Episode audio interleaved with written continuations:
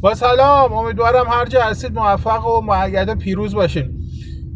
مکس وبر جامعه شناس بزرگ آلمانی.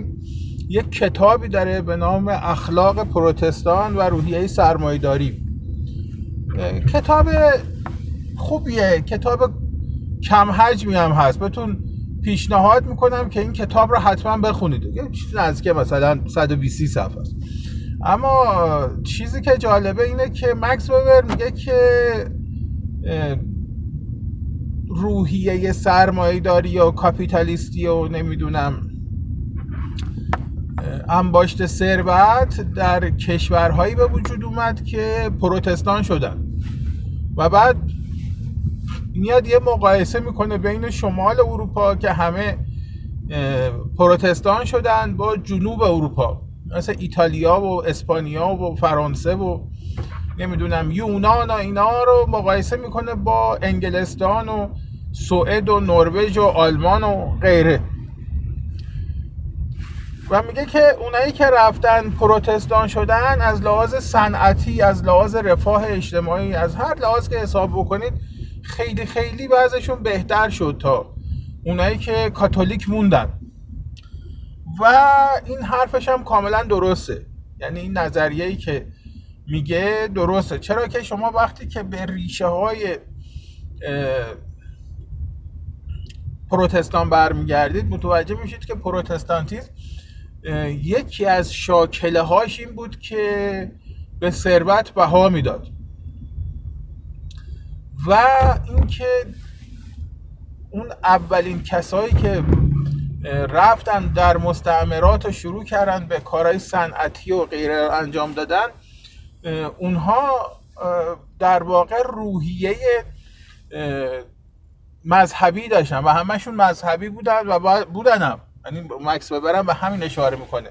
و میگه که اینها به درآمد درآمد ایجاد کردن پول در آوردن و نمی‌دونم افزایش درآمد و ثروت به دیده به یک دیده مذهبی نگاه می‌کردن به صورت یک عبادت نگاه می‌کردن و همین باعث پیروزی اینها شد در افزایش ثروت و نمی‌دونم وضع خوب اقتصادی و غیره و زالک بعد وقتی میایین جلوتر می‌بینید که در نهله های جدید مذهب پروتستان هم یعنی این این اخلاق گرایان جدید هم وقتی میرین نگاه می‌کنیم این دقیقا همینطوره یعنی اینا با اینکه اومدن یک نقب زیادی زدن در مذهب و اومدن مذهب رو مذهب خودشون رو مذهب پروتستانتیزم رو برداشتن یک نقدی کردن اما در نهایت همین مسئله رو یعنی تاکید بر ثروت می‌کنن.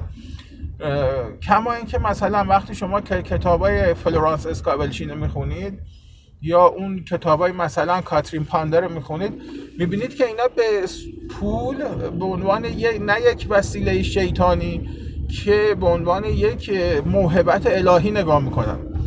و کسی که پول داره رو آدم در واقع یه نوع انگار مثلا بنده برگزیده خدا می‌دونن البته ناگفته نمونه منظور اونا هر دزد و شارلاتانی نیست. یعنی مثلا ثروتمندای جمهوری اسلامی و ثروتمندای ایران نیست که میلیون ها پا می‌ذارن رو استخون میلیون ها انسان تا میرن بالا به و میگن ثروتمند شدن. خون خ... میلیون ها انسان رو میمکن و به خودشون میگن ثروتمند. نه منظور اون نیست. منظور کسی رو میگن که مثلا ثروتمنده که آدمیه که از راه عقل خودش فکر خودش از راه خلاقیت خودش هنر خودش ثروت ایجاد می‌کنه. اینا معتقدن که این آدم این برگزیده خداونده و بهش بها میدن. مثلا فلورانس اسکابلشین توی یکی کتاباش میگه که آدمی که مثلا صبح که از خونه رفتیم بیرون یه پولی پیدا می‌کنیم رو زمین. این پول رو اگه رو زمین پیدا کردین بر نداریم بدین این برای این پول رو تو جیبتون نگه دارین. چون این یه موهبت از طرف خداوند و براتون شانس میاره. حالا من این حرف رو برای چی می‌زنم؟ وقتی میرید نگاه می‌کنید ببینید که این حرف پروتستان ها در مقابل اون حرف کاتولیک هاست که دائم به مردم تلقین می‌کردن.